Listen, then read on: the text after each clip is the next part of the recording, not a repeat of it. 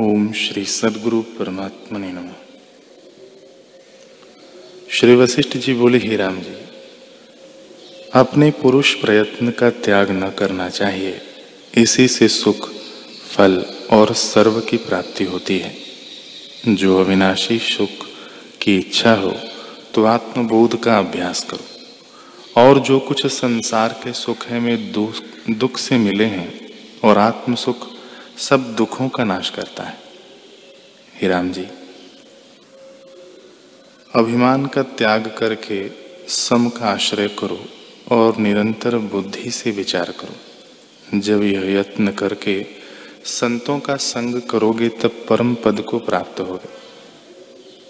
संसार समुद्र के पार करने को ऐसा समर्थ कोई तप नहीं, न कोई तीर्थ है।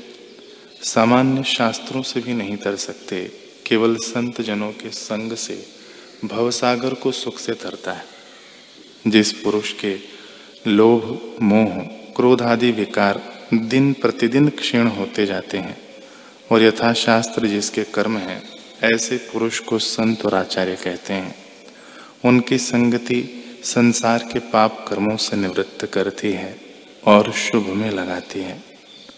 आत्मवेत्ता पुरुष की संगति से बुद्धि में संसार का अत्यंत अभाव हो जाता है।